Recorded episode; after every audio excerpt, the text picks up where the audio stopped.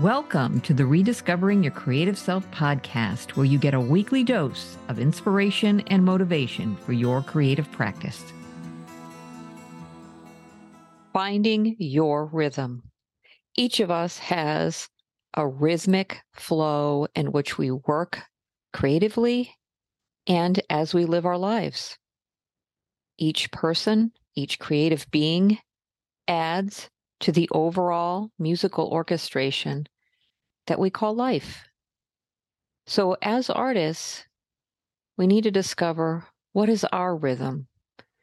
What is the way that we flow in harmony with our creative process that interconnects with our life, that interconnects with the world as a whole? It sounds like a very grand question, but actually, sometimes the things that seem most profound are actually the simplest things in life. Our rhythm is something that we know we are in tuned with our work because we feel a certain way about the way we move through our work. Let me kind of explain what I mean by that. When we are first taught art, there's procedures or processes that have been time tested that we all learn and we all feel that uh, you know much like when we're in school as a young child it's uh, this is the way we do things because it seems to have worked for the general masses to some degree. But then at some point everybody kind of moves and finds their way. But with art it's a little bit different. I think you the more you put off that aspect of finding your way or finding your rhythm, the more you're uh, connected to a more homo- homogenous, in other words, a more uh, collective, um, very particular kind of work that everybody is creating versus a work that's more signature or individualistic to you. So that's what we're talking about is our ability to recognize and break away from the traditional norms, the the the the set you know set patterns that um, social uh, norms or the artistic norms that are set for us, and finding our own way. So, you know, if we're talking about art and our way of working is okay, you do the drawing, or you do this, or you do this first, or that second, and this next.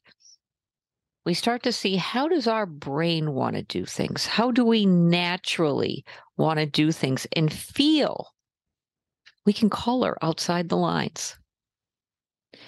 And I know that sounds very basic, but it's it's it's true. One of the things that they say with children is never never ever give them coloring books. Always give them plain paper and utensils, whether it's drawing materials or painting materials, just to create. Because you don't need to be constricted to somebody else's boundaries. You don't need to be constricted to somebody else's lines.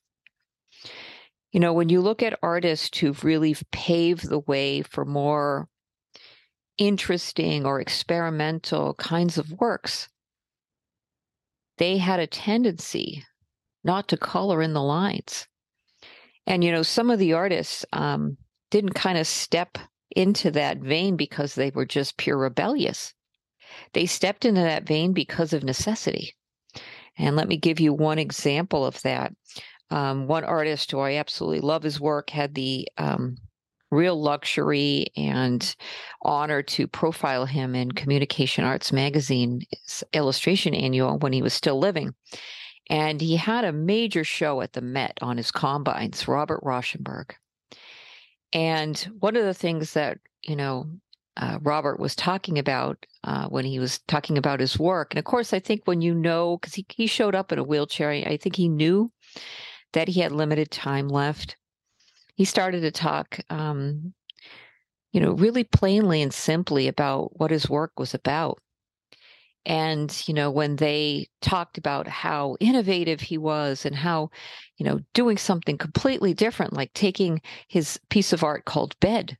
He took a bed sheet, I think it was like a quilt and a pillow, and he he put that in the art and he added paint and things like that.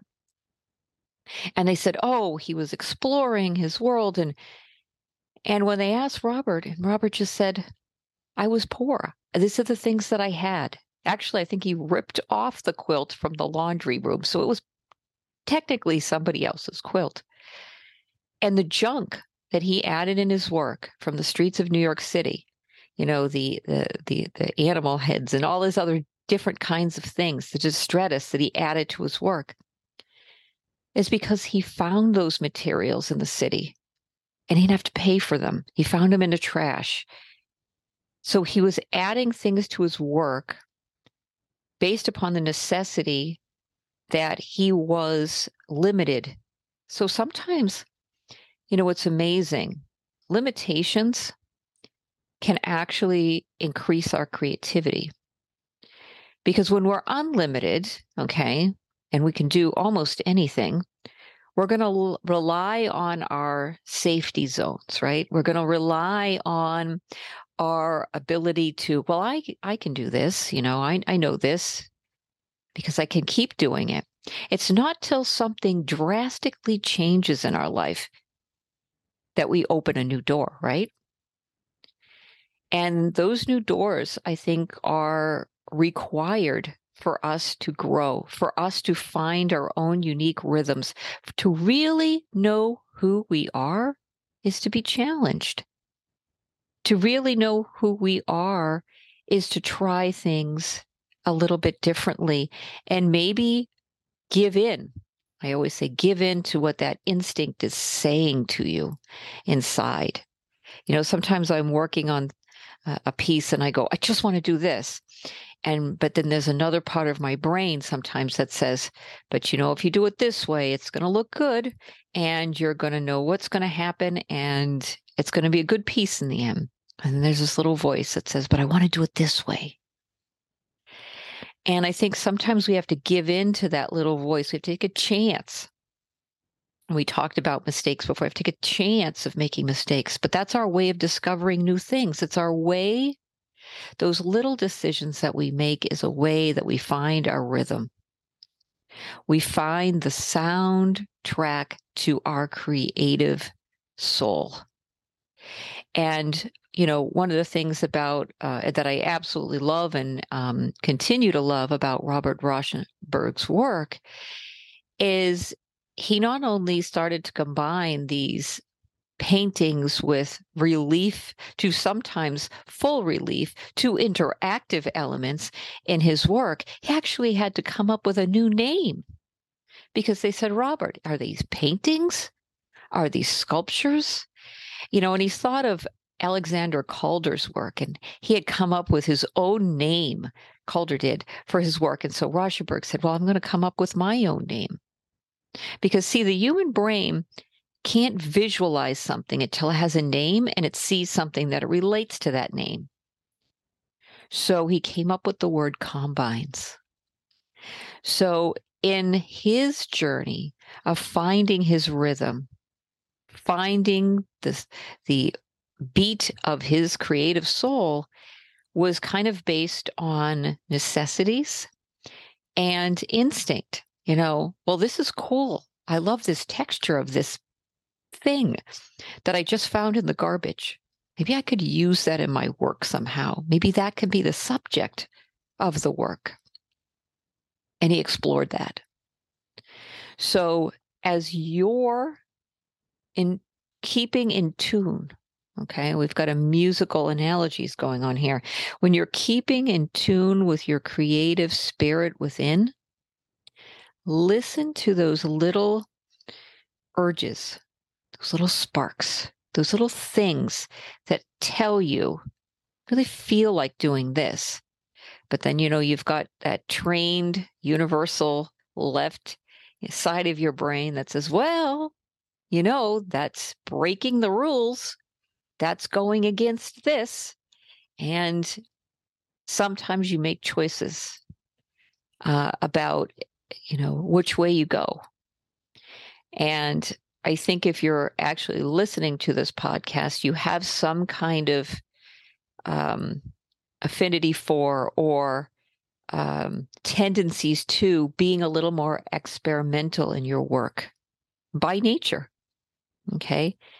A little rebellious, maybe, or just wanting to have an element of your work where you're still engaged and you're still inspired because every work creates something, or every time that you work at something creates the possibility of learning new things and seeing something different that you didn't see before in your work versus maybe a practice that is more of a repetitive practice. Both are very outstanding virtues. They both are very outstanding virtues. It is just my own personal views or my own personal interests as that I like to pursue the one that's more unexpected.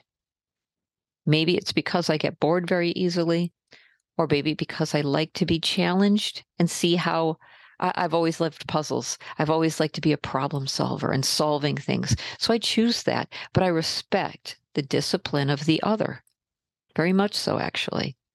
And so, you know, if you ask me what artists I love, I love anything between Waterhouse and Rauschenberg. And if you know both of those artists' work, that's a large variety of mark making, storytelling, um, process, uh, you name it, right?